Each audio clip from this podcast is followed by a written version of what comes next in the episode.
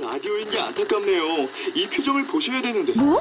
아 무슨 표정? 정말. 아 어떻게 했는데?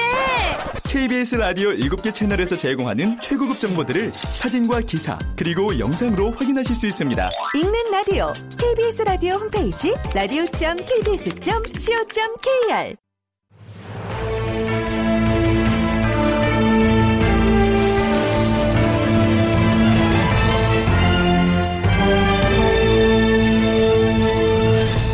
다큐멘터리 역사를 찾아서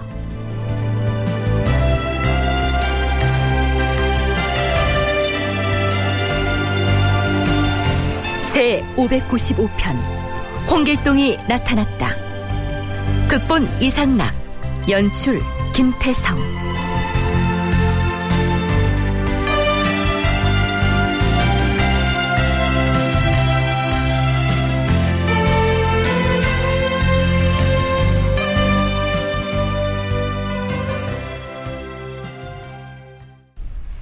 전하, 신의 아비가 나라의 은혜를 입었사오니 신이 어찌 감히 불축한 행사를 하겠사옵니까마는 신은 본디 비천한 여종의 소생이라 아비를 아비라 부르지 못하옵고 형을 형이라 부르지 못하오니 평생 한이 맺혔기로 집을 버리고 도적의 무리에 참여하였사옵니다. 하오나 백성은 추호도 범하지 아니하였사옵고 백성들을 착취하고 괴롭힌 지방 수령들의 재물만을 탈취하였사옵니다. 이제 10년을 채우면 그만 조선을 떠나 따로 갈 곳이 있사오니 비웁건대 전하께서는 근심을 거두시고 신을 잡으라는 어명은 거두어 주시옵소서.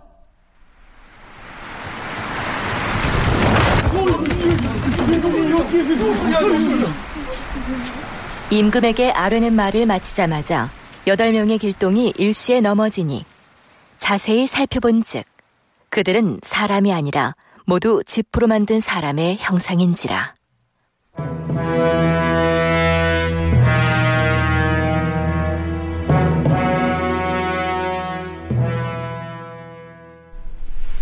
청취자 여러분 안녕하십니까 역사를 찾아서의 김석환입니다 이미 무슨 얘기인지 다 알아들으셨겠지만 앞에서 들려드린 이 내용은 허균이 지은 것으로 알려진 홍길동전의 한 대목입니다 그런데요 이 소설은 이렇게 시작합니다 조선국 세종조 시절에 한 재상이 있었으니 성은 홍이요 이름은 아무개라.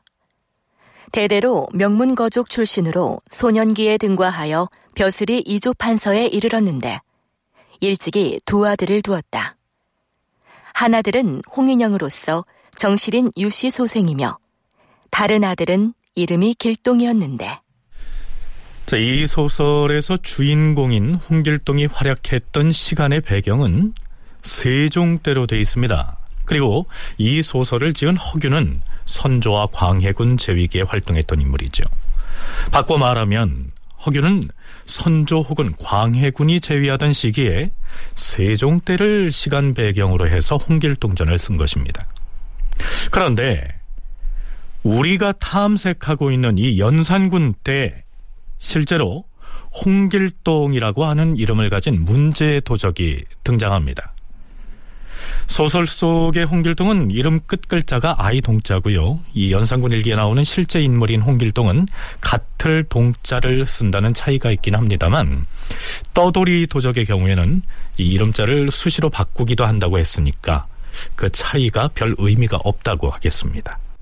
어찌됐든 대부분의 역사학자나 국문학자들이 연산군 시기에 활약했던 홍길동이라고 하는 도적의 이름을 차용해서 허균이 소설 홍길동전을 지었다. 뭐 이렇게 얘기합니다. 지금 우리는 무오사와 이후에 갑자사화로 이어지는 기간에 행해졌던 연산군의 폐행과 광기 어린 통치 행태를 탐색하는 중이었는데요. 여기에서 잠시 멈추고 홍길동이라고 하는 도적 얘기를 한번 해보죠.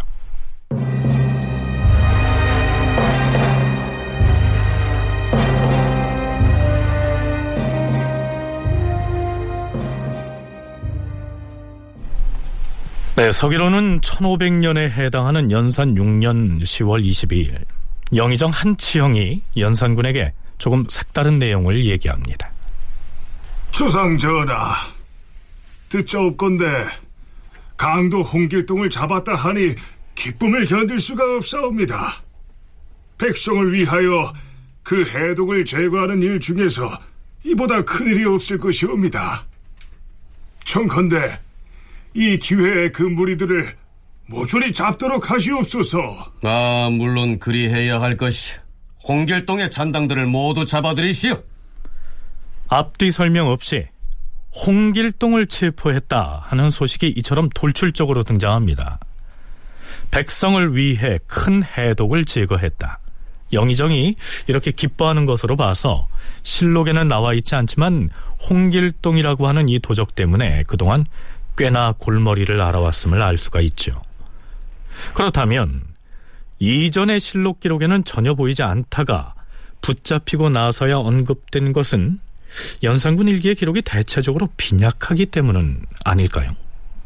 그 당대 사실 중에 정말 후대까지 전할 만한 귀감이 되는 중요한 내용들만 선별해서 정리를 하는 거기 때문에 예를 들어서 뭐 홍길동이라는 도적이 당시 굉장히 그 큰 이슈가 됐던 인물일 건 분명하죠. 실록까지 등장을 했으니까. 하지만 그렇다고 해서 그 홍길동의 행적이나 뭐 이런 것들을 실록에 일일이 다 기록할 만큼 그런 중요한 사항이었냐. 그건 뭐 판단하는 사람의 입장에 틀리겠지만 당시에 이제 실록의 편찬자들은 그렇게 중요하게 생각을 하지 않았고 그렇지만 또 그 당대에 굉장히 이슈가 됐던 도적이었기 때문에 한 체포한 기사 정도는 그래도 남겨놓을 필요가 있다라고 해서 그 정도만 기록을 했을 수가 있고요.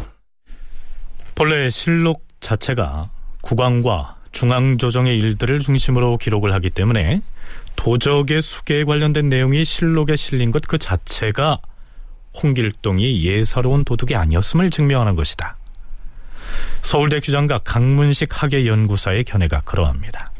자, 그렇다면 전국을 떠들썩하게 만들었던 도적의 수계를 잡아왔으니 이제 취조를 해서 그 죄상을 밝힌 다음에 처벌을 해야겠죠. 연산군 일기에는 그 내용이 나와 있지가 않습니다. 다만 그 다음 때 임금인 중종실록에 이 관련 내용이 몇 군데 올라 있습니다. 중종 18년 2월에도 이 60여 명의 도적 무리를 일망타진한 것처럼 보이는데요. 대신들과 중종이 나눈 대화의 내용 살펴보시죠. 전하, 포악한 적당 60여 명을 지방의 감옥에다 가두게 되면 자칫 소홀히 하다가 일을 그르칠 편이 있지는 않을까 염려되옵니다. 개성은 큰 고을이라 군졸이 많으므로 거기에다 가두는 것이 합당할 듯 생각되옵니다. 또 서울의 감옥과 현격하게 멀리 떨어지지도 않으니 감히 이렇게 아랜 것이옵니다. 그 지역의 큰 고을에 나누어 가두고 조정에서 관리를 파견하여 추문을 하는 것이 가할 것이옵니다. 포악한 무리가 황해도 땅에 숨어 있으면서 양민에게 해를 끼치었으니 진실로 엄하게 징계를 해야 하옵니다. 그런데 지금 체포된 자가 60여 명이니 이들을 문초하면 관련된 자가 이보다 배는 될 것이옵니다. 만약 이들을 모두 서울로 압송하여 오게 가둔다면 포승줄에 묶인 죄수들이 길거리에 길게 늘어설 것이니 이는 보고 듣기에 매우 해비할 것이옵니다. 지난번 경신년과 신유년 연간에 있었던 홍길동의 옥사를 거울 삼을만 하옵니다. 비록 서울의 감옥으로 옮겨오지 않더라도 황해도의 큰 고을에 나누어 가두고서 조정에서 관리를 보내어 추문한다면 악당들을 능히 징치할 수 있을 것이오며 또한 소홀히 하다가 그르칠 염려도 없을 것이옵니다.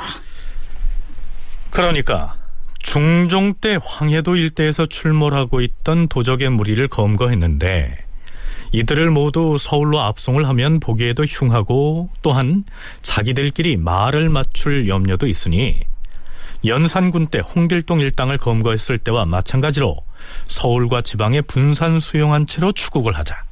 뭐 이런 얘기를 주고받는 모습입니다. 홍길동이 워낙 유명한 도둑이었기 때문에 뒷날 비슷한 사건을 처리하면서 홍길동의 사례가 하나의 본보기로서 거론된 것이죠.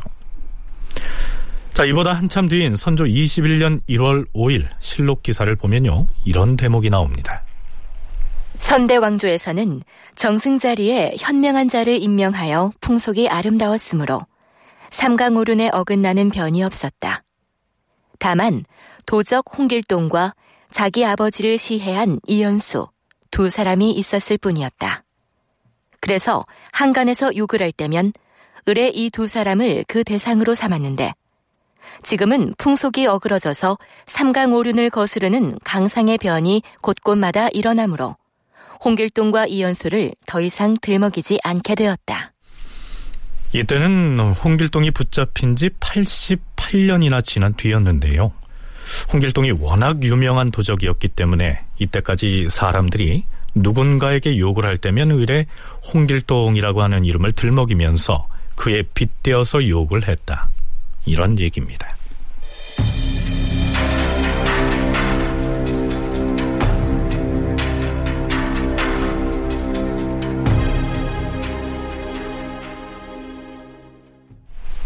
중앙조정의 의군부에 소속된 과목을 조옥이라고 합니다.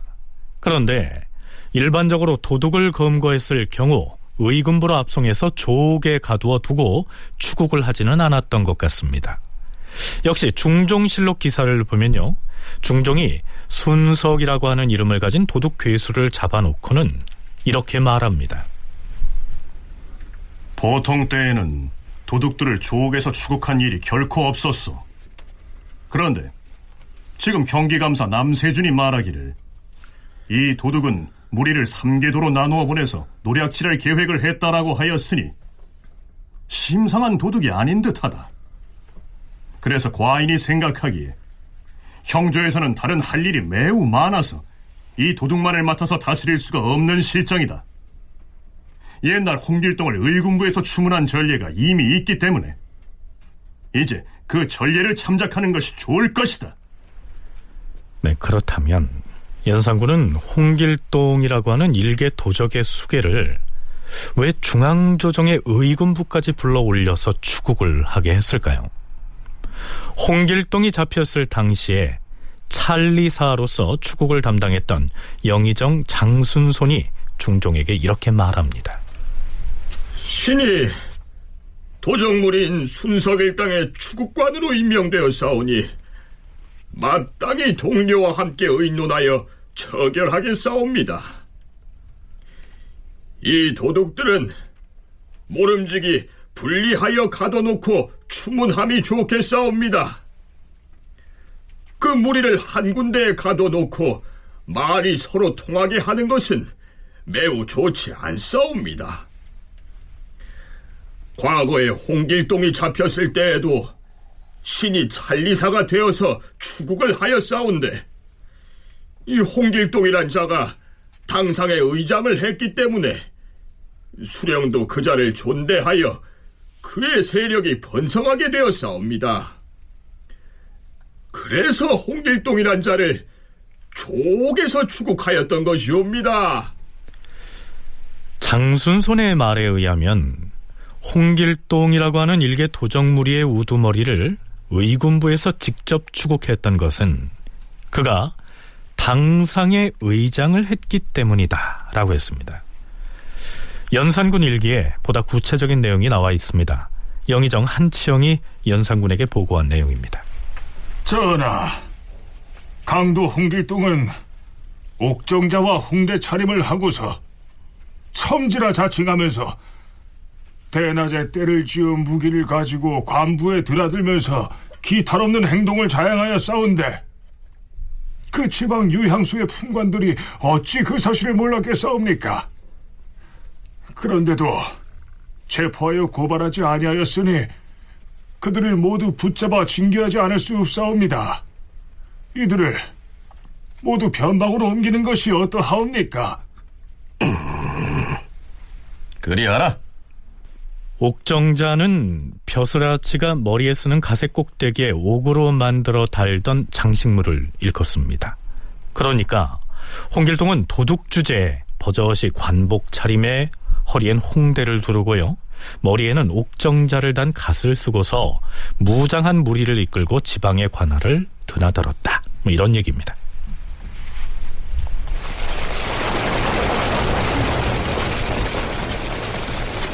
아, 문을 열고 길을 비켜라. 네 놈들은 어디서 온 불황배들이냐? 감히 여기가 어딘 줄 알고? 네 놈들 눈엔 내가 입은 이 당상관의 관복이며 의장이 안 보인단 말이냐. 네 놈들이 모시는 수령을 만나러 왔으니 빨리 들어가서 전하라. 다, 당상관이 어찌 저런 무리를 이끌고 다닌단 말이오? 이놈들! 나는 정삼품의 첨지 홍길동이라 하느니라. 얘들아, 예. 저들이 순순히 비켜주지 않을 것 같으니 너희들이 직접 문을 열어라. 예. 너희들 수령은 어디 갔느냐? 내가 수령인데 웬 놈들이냐? 어허, 그래요. 나는 첨지 홍길동이라 하오. 홍길동이라. 그대가 당상관이면 당상관답게 처신을 해야지. 불황배 같은 무리들을 몰고 왔어. 이 무슨 행패요? 아직 이 홍길동에 관한 소문을 못 들은 모양인데 당신이 입고 있는 그 관복을 벗게 해줄까? 내 뒷배를 봐주고 있는 사람이 누군 줄이나 알고 사람을 이렇게 대하는 것인가? 아니, 뭐 그런 것이 아니고. 얘들아, 뭐들 하느냐? 저 첨지나리를 안으로 매셔라. 네, 물론 이것은 있었음직한 상황을 가상해서 드라마로 꾸며본 내용입니다. 홍길동이 아무리 당상관의 복장과 의장을 하고서 첨지 행세를 하고 다녔다고 해도 과감하게 지방 관할을 드나들면서 관리들과 결탁을 해서 도둑질한 작물을 나누고 했을 때에는 중앙 조정에 그의 뒷배를 봐주는 아주 든든한 세력이 있었기 때문에 가능한 것 아니었을까요? 실제로 홍길동과 결탁한 조정의 관리가 있었습니다. 무반으로서 당상관인 엄귀소은이라고 하는 사람이었습니다. 서강대 기승범 교수의 얘기입니다.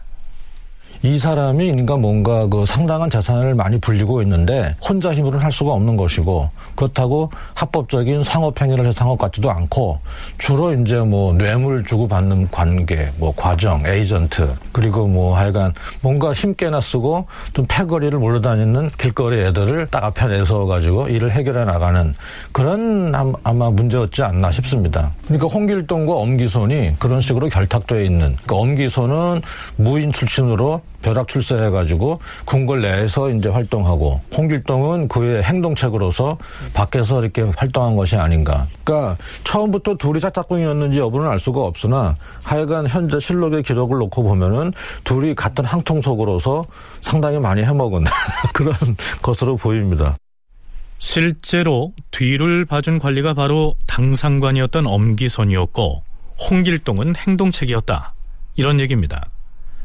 성균관대 한문학과 임형택 교수는 도적의 사회사, 역사 속의 홍길동과 소설 속의 홍길동이라는 논문에서 이렇게 기술하고 있습니다. 홍길동이 당상관 의장을 하고 다녔다는 것이 홍길동을 체포하였을 때 그를 의군부로 넘긴 중요한 요인이다. 당상관을 사칭한 행위를 봉건 체제의 기강을 문란케 하고 국가의 채통을 모독하는 짓으로 받아들였던 것이다. 군도, 즉 도둑무리의 우두머리가 당상관 복색을 하는 것은 저들이 간혹 연출하던 수법이었던 듯하다.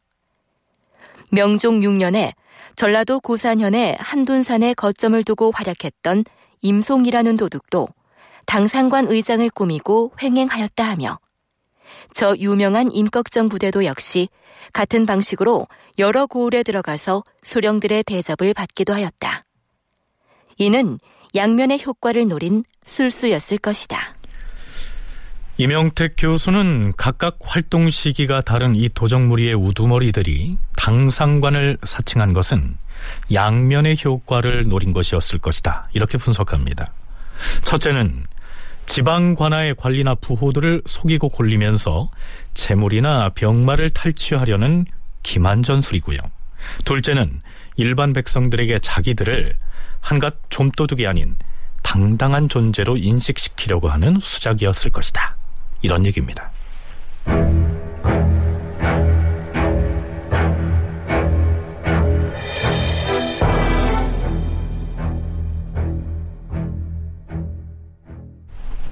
연산 6년 10월 28일 윤필상, 어세겸, 한치영, 성준 등의 정승들이 임금 앞에서 엄기손에 대한 처벌 문제를 논의합니다. 의금부에서 아래기를 엄기손은 죄가 마땅히 곤장 백대를 때려서 삼천리 밖으로 유배하고 고신을 모두 회수해야 한다라고 하였는데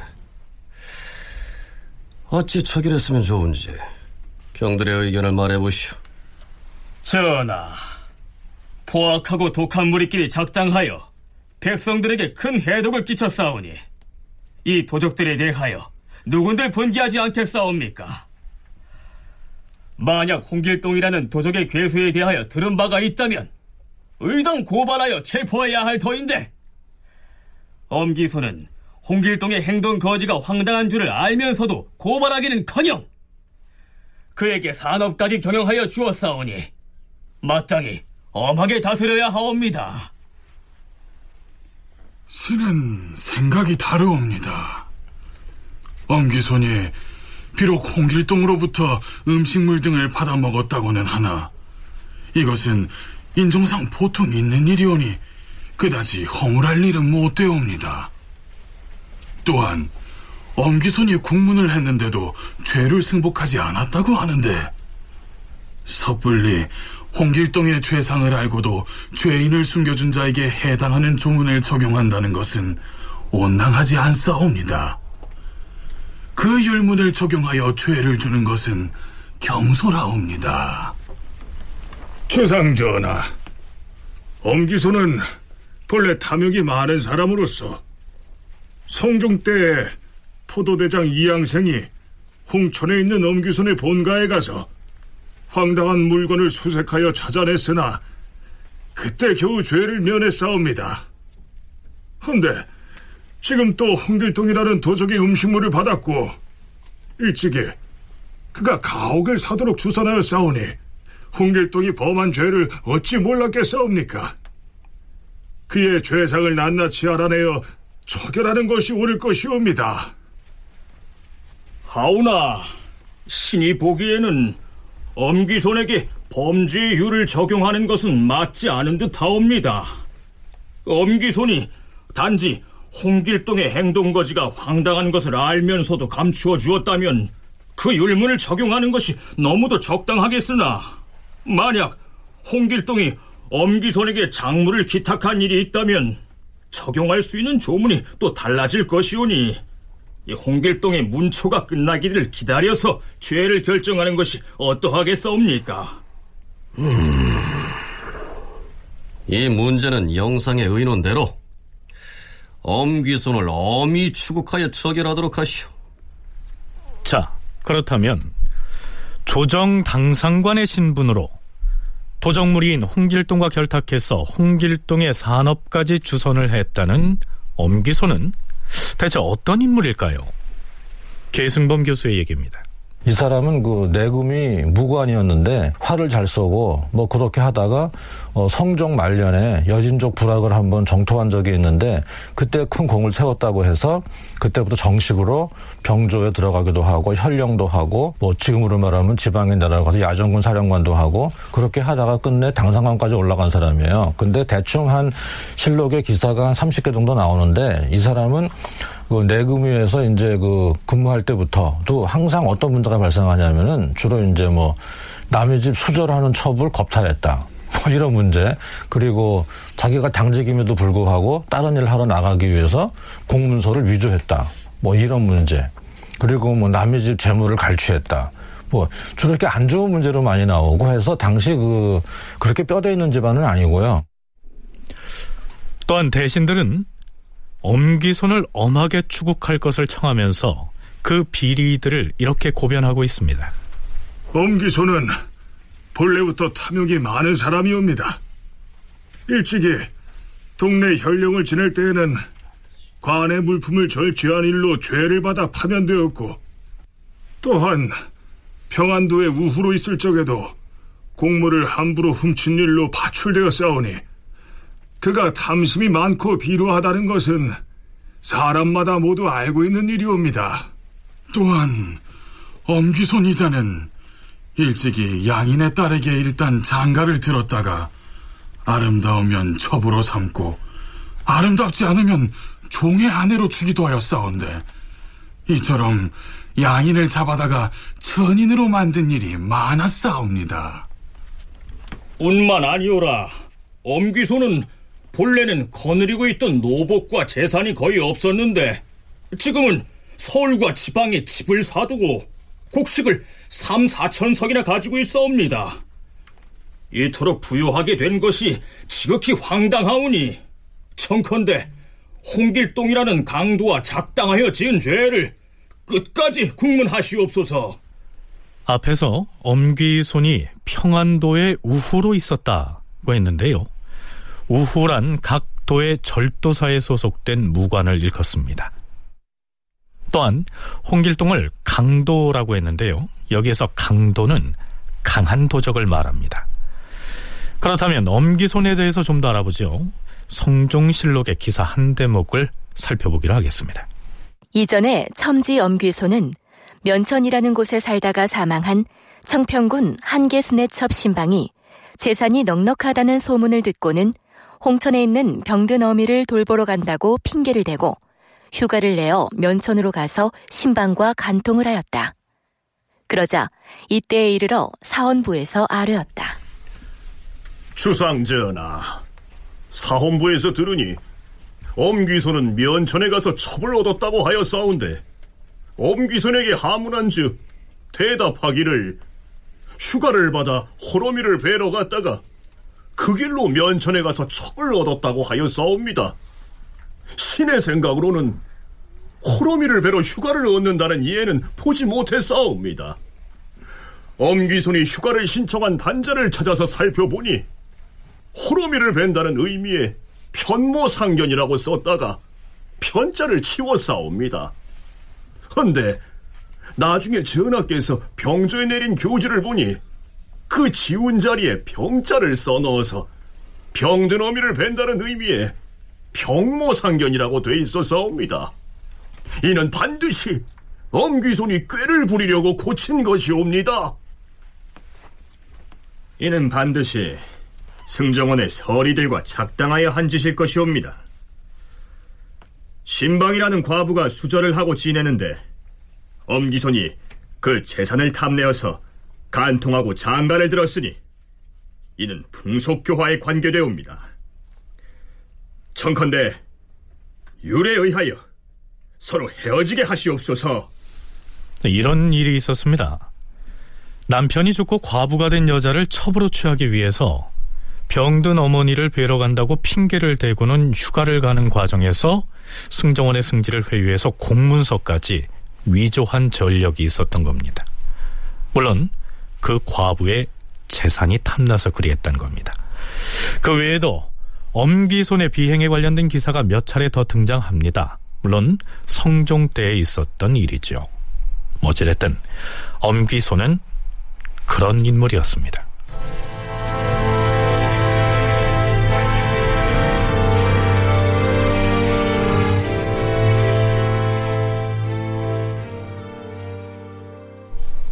홍길동이 잡혔으니 의금부에서는 그를 엄하게 공초를 했을 텐데요. 그 내용은 실록에 올라 있지 않습니다. 대신에 엄귀손에 관한 내용만 기술돼 있는데요. 연산 6년 11월 28일. 이것이 홍길동이라는 그 도적무리의 우두머리를 공초에서 받아낸 진술조서라 하였는가? 어디 보자.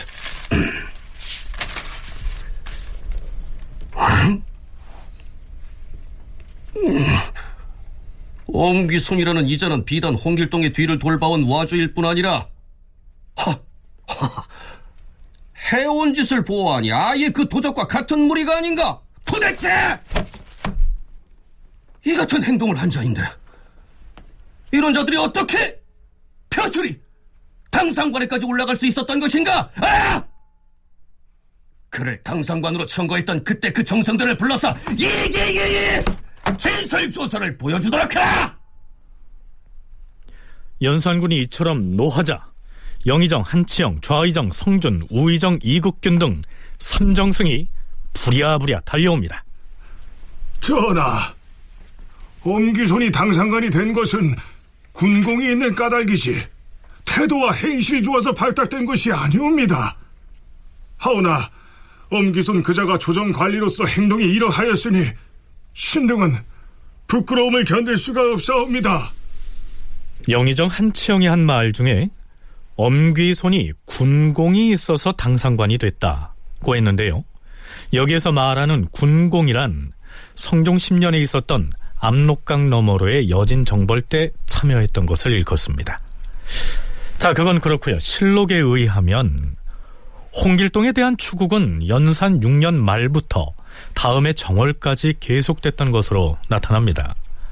홍길동의 신문은 영의정 한치영이 위관을 맡아서 지휘하죠. 홍길동 니놈이 도적무리를 이끌고 충청도의 여기저기를 휩쓸고 다녔다는 사실은 이미 네 부하들이 토살하여 다 알아내었다. 니놈하고 작당을 하여서 도적질한 작물을 나누고 혹은 창고를 열어 관물을 훔쳐내는 데 협조한 권농관이나 이정뿐만 아니라 유향소의 토들이 더 있었을 터이다. 이실직과하라. 지금까지 다 말하지 않았어. 더 이상 나에게 협조한 권능관도 없고 이정도 없고 유향소의 토도 없소이다. 뭐라? 저놈이 바른 소리를 도설할 때까지 곤장을 쳐라! 에이!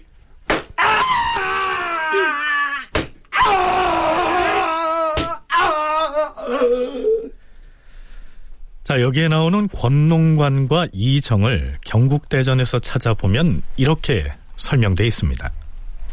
서울과 지방은 5호를 1통으로 그리고 5통을 1, 2로 하는데 몇 개의 이를 합쳐서 한 개 면을 둔다. 통에는 통주를 임명하고 이에는 이정, 그리고 면에는 권농관을 각각 둔다.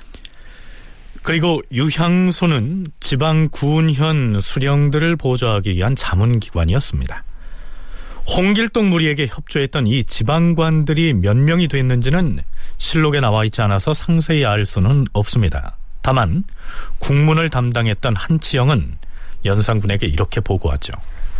전하, 강도 홍길동은 당상관 차림으로 첨지를 자칭하면서 대낮에 때를 쥐어서 무기를 가지고 관부에 드나들며 기탄없는 행동을 자행하여 싸운데 각 지역의 권농관이나 이정 그리고 유향소의 토들이 어찌 홍길동이 하는 짓을 몰랐겠사옵니까? 그럼에도 아무도 홍길동을 체포하여 고발하지 아니하사오니 징계하지 않을 수 없사옵니다. 이들 연루자들을 모두 변방으로 옮기시옵소서. 홍길동이 거명하여 토살한 자들 말고도 연루자가 더 있는지 철저히 조사하여 그 결과를 과인에게 아뢰도록 하시오. 자, 그렇다면 하필 이 시기에 홍길동이라고 하는 도둑이 출몰을 해서 대규모의 무리를 이끌고 지방의 군현을 휩쓸고 다니는 일이 갑자기 생긴 일일까요? 자, 시간을 조금 거슬러서 연산 2년 윤 3월 27일의 기사를 잠깐 살펴보죠. 마전군에 사는 평민 이순형이 딸을 거느리고 살았는데 그의 딸이 아름답다는 말을 강도 무리가 듣고서 그 집을 포위하여 불을 지르고 사람을 죽이고 그의 딸을 빼앗아가는 사건이 발생하였다. 임금이 하교하였다. 대저 도둑을 잡기가 어찌하여 이리도 어렵다는 말인가? 이곳에서 잡으려고 하면 저곳으로 도망을 하고 저곳을 추적하면 또 다른 곳으로 도망을 치니 하하 어찌하면 좋겠는가? 과인의 생각으로는 팔도의 수령들에게 비밀리에 기일을 약속하게 하여서 동시에 함께 잡으면 도둑이 빠져 달아날 데가 없을 것 같은데 승지들의 의견은 어떠한가? 이 전하의 하교가 마땅하신 것 같사옵니다. 하오나 비록 사방에서 일시에 함께 잡는다 할지라도 어찌 그들을 모두 다 잡을 수야 있겠사옵니까? 만약 잡힌 자가 실제로 도둑이라면 다행이겠사오나 허다한 군연의 수령들이 모두 다 어질지는 못할 것이오니 수색하여 잡아들일 즈음에 평소에 원망하고 미워하던 사람까지 잡아들이게 된다면 무고한 백성들로서 모함을 당하는 자가 반드시 많을 것이옵니다. 하물며 지금은 농사일이 한창이온데 도둑 잡는다고 소요를 일으키면 농사 짓는데 배가 될까 걱정이옵니다. 전하, 여러 지방에서 만약 일시에 함께 잡아들인다면 과연 죄 없는 사람까지 잡아들이는 일이 있을 수 있을 것이나 나중에 추문을 해보면 가려지게 될 것이옵니다. 또한 지방은 서울과 같지 않아서 무릇 도둑들을 주민들이 다 알고 있지만 두려워서 감히 고발하지 못하는 경우가 있어온데 지금 만약 조선 팔도가 일시에 함께 일어나 잡는다면 도둑이 조금 없어지기는 할 것이옵니다. 하오나 이 일은 어쩌다가 한 번 정도만 해볼 만한 일이옵니다. 과인이 말한 대로 만일 사방에서 일시에 함께 일어나 잡는다면 음, 과연 아렌바와 같이 무고한 백성도 혹시 피해를 보게 될 것이다. 그러나 지금 농사철이 닥쳤는데 강도가 횡행하여 백성을 수탈하고 또 죽인다면 그 패단이 더욱 심하지 않겠는가?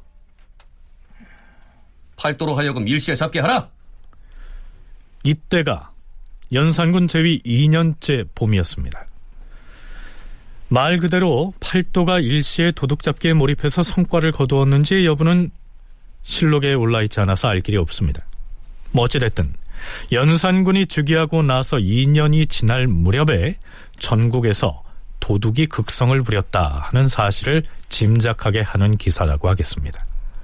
이뿐만이 아닙니다. 연산군 3년 8월 25일의 기사에는 왕이 포도대장 정유지를 경기도와 충청도 등지에 보내서 직접 도둑을 잡도록 명하였다.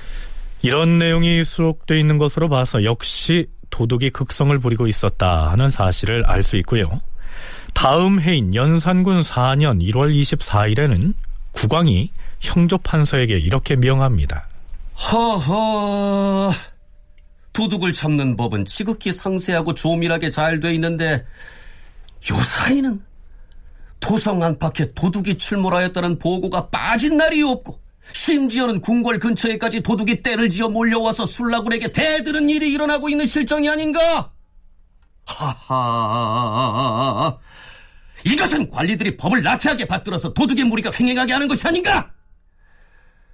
에휴, 이제부터는 법을 더욱 엄격히 적용하여 도둑의 출몰을 엄단하라! 자, 어떻습니까? 어느 지방에 도둑이 나타났다 하는 내용이야 어느 왕 때의 실록이나 간헐적으로 나타나기도 하지만 연산군 즉위 이후의 경우에는 조금 더 심각해 보이지 않습니까? 계승범 서강대 교수의 얘기 들어보시죠.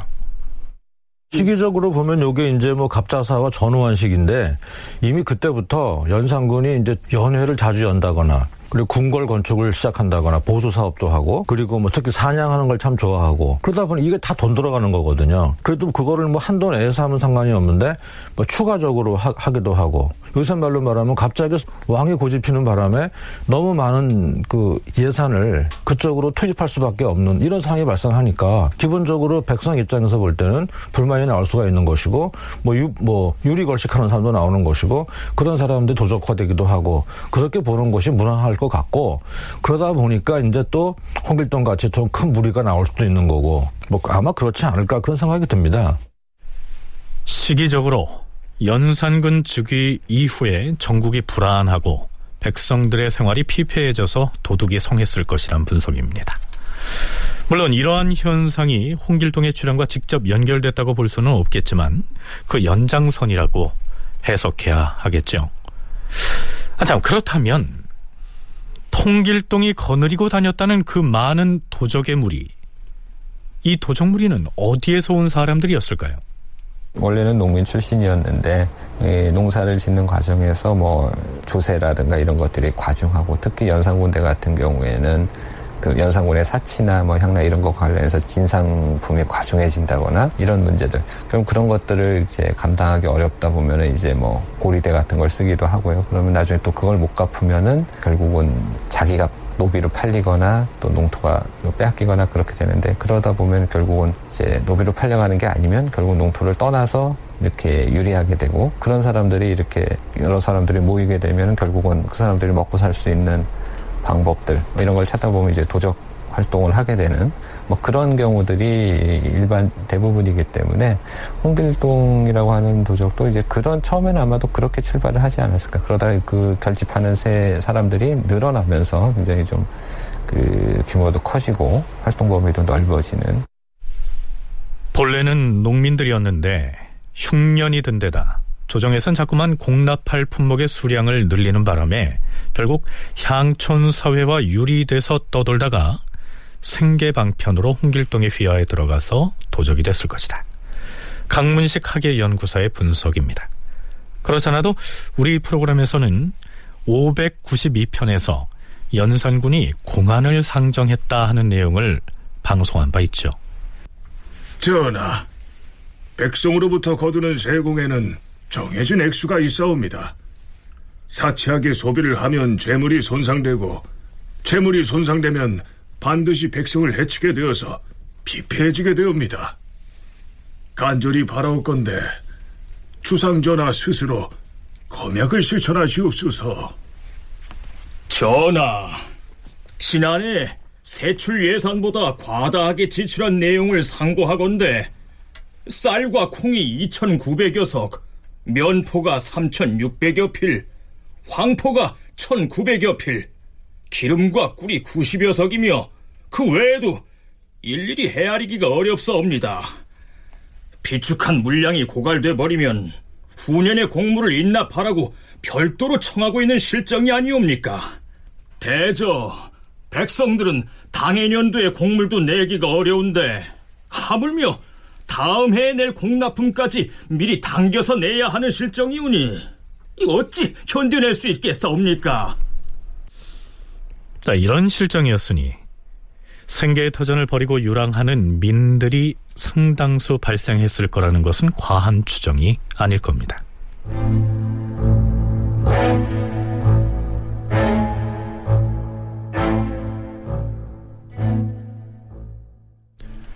그렇다면 엄귀손은 어떻게 됐을까요?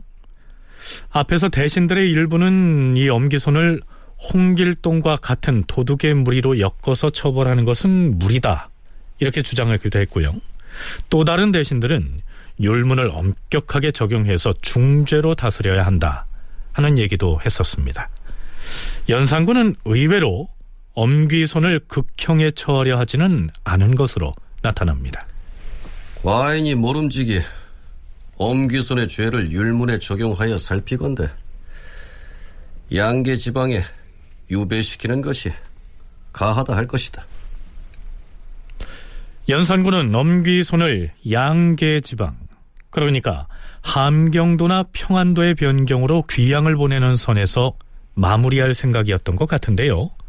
하지만 윤필상, 한치영, 성준, 이국균 등의 대신들의 생각은 달랐던 것 같습니다. 주상 전하, 엄기소는 비록 무식하지만 힘이 있는 사람이옵니다. 만약 변방에 유배시킨다면 압록강이나 두만강 건너의 적들과 서로 통하여 포악하고 사나운 자들과 무리를 이룰 것이옵니다. 그리하여 불측한 짓을 하게 될 것이옵니다. 그러니 차라리 남쪽의 바닷가나 섬으로 보낸다면 포악을 부릴 수가 없을 것이옵니다.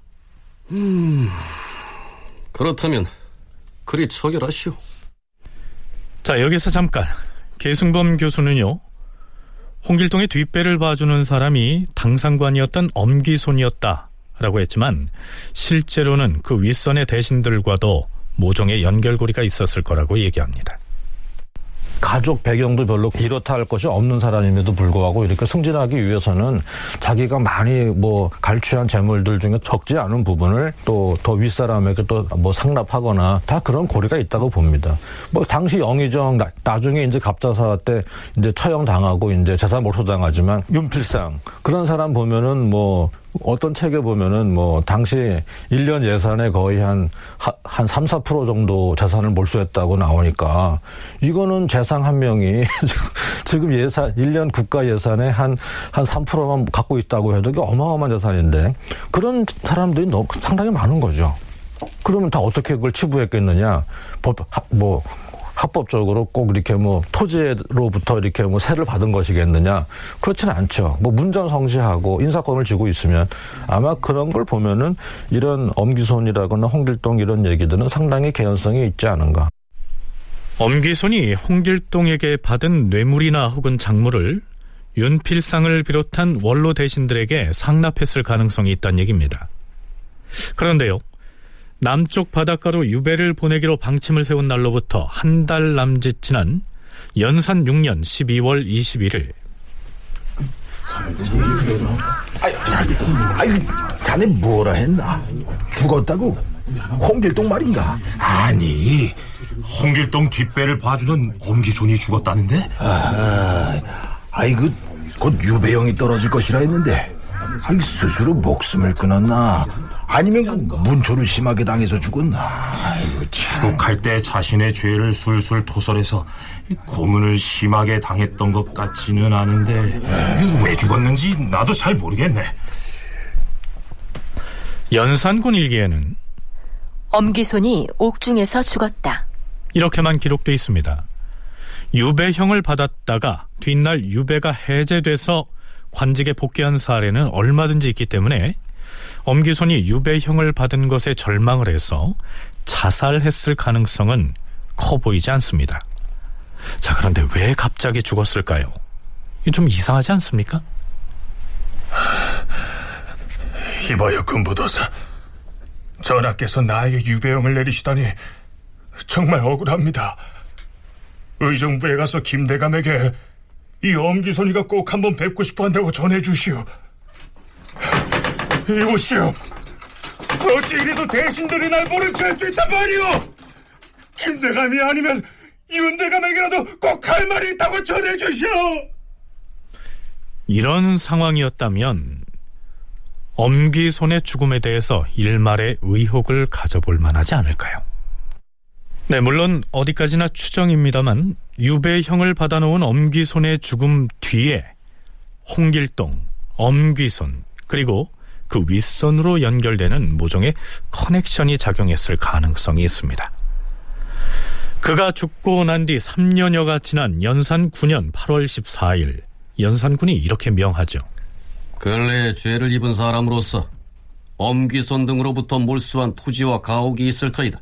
그 상세한 내역을 급히 조사하여 알아여라.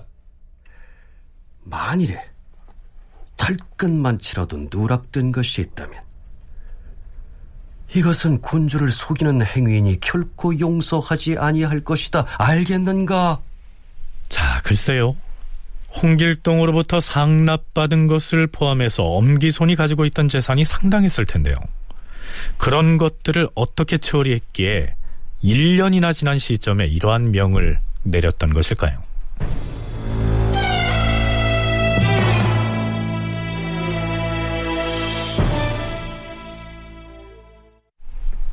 네, 엄기손은 그렇게 최후를 맞이했습니다. 그렇다면 홍길동은 어떻게 됐을까요? 실록에 기록되어 있지 않아서 확인을 할 수는 없지만 그처럼 온 나라를 떠들썩하게 만든 도적무리의 우두머리다 하면 의당 사형을 당했겠죠. 중종 8년 8월 29일의 실록 기사를 보면 호조 판서가 중종에게 이렇게 말합니다. 자, 여기에 나오는 양전이란 말은 토지에 대한 측량 작업을 일컫습니다. 주상 전하, 요사이 흉년이 잇따라서 양전을 할 기한이 이미 지났는데도 하지 않은 지가 오래이옵니다. 대저 양전을 하는 일은 1, 2년 동안 해낼 수는 없사옵니다. 특히 경기도는 폐주 연산군이 지시하여 다수의 민가를 철거해버리는 바람에 호주도 없고 상속할 사람도 없는 집이 매우 많사옵니다. 또한 충청도는 홍길동이 도적무리를 끌고 다니는 바람에 거주지를 떠나 유망하였다가 회복되지 못한 실정이어서 양전을 오래도록 하지 않았사옵니다. 따라서 새를 거두기가 실로 어려우니 금년에 먼저 경기도와 충청도의 전지를 측량하게 하시옵소서. 음, 듣고 보니 그러하다. 양조는 중대한 일인지라 해야 할 기한에 맞춰 해야 함에도 미뤄왔으니 어찌 배단이 없겠는가? 대신들과 의논하여 정하도록 하라. 자, 이 기사에도 나타나듯 홍길동이 충청도 등지에서 이끌고 다니고 있던 무리의 규모가 만만치 않았던 모양입니다. 성균관대학교 이명택 교수는 앞에서 언급한 논문에서 홍길동이 이끌고 다녔던 그 무리의 성격에 대해서 이렇게 기술하고 있습니다. 홍길동이나 뒷날의 임꺽정이 조직화한 무리는 관변 측에서 보자면 물론 도적대이다. 실록에서 사관은 이 도적 집단을 규정하여 취직도 산정민, 즉 숲속에 떼를 짓고 있으면 도둑물이지만 흩어져서 농토로 돌아가면 민이다라고 하였다. 다만 왕조의 지배 체제를 이탈하여 따로 집단을 형성하고 양반 지배층을 상대로 적대적인 무력 행사를 감행하였던 점이 특이하다. 이때의 민은 농토로부터 유리된 농민이 주축을 이루고 있었음은 물론이다. 연산군 일기에 나오는 홍길동에 대해서는 워낙 기록이 빈약해서요. 명확하게 규정하기가 모호합니다만 적어도 우리가 살펴본 바에 따르면 실록에 나오는 실제 인물인 홍길동은 허균이 소설로 그려낸 홍길동과 같은 의적도 아니었고 영웅도 아닌 그저 도적무리의 우두머리였습니다. 그런데 허균은 왜 그 홍길동을 차용해서 의적 홍길동을 만들었을까요?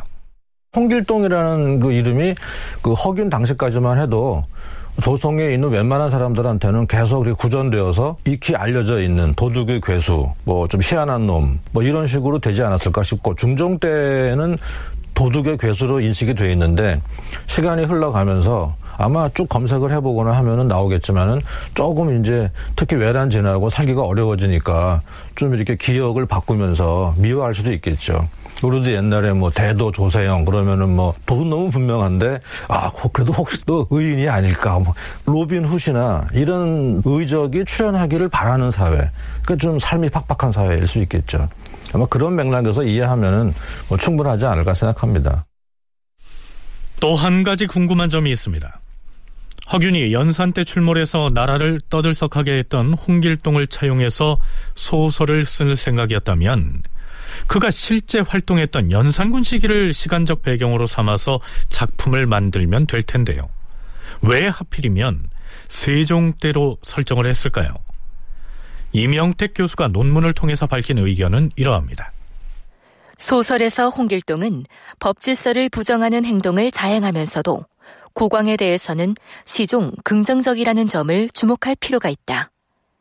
홍길동은 활빈당을 이끌면서도 만일 국가가 위태한 시절을 당하면 화살이나 돌 세례를 무릅쓰고 나가서 임금을 도울 것이다 라고 말하고 있다.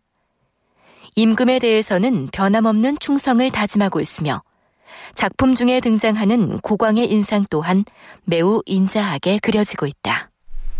그런데 연산군은 폭정을 일삼다가 쫓겨난 폐주였기 때문에 허균이 구상한 작품 속에서의 군주로서는 자격이 없는 것입니다. 그래서 조선 왕조에서 최고의 성군으로 꼽히는 세종 시기를 시간적 배경으로 삼은 것이다. 이런 얘기입니다. 다큐멘터리 역사를 찾아서 다음 주 이 시간에 계속하겠습니다.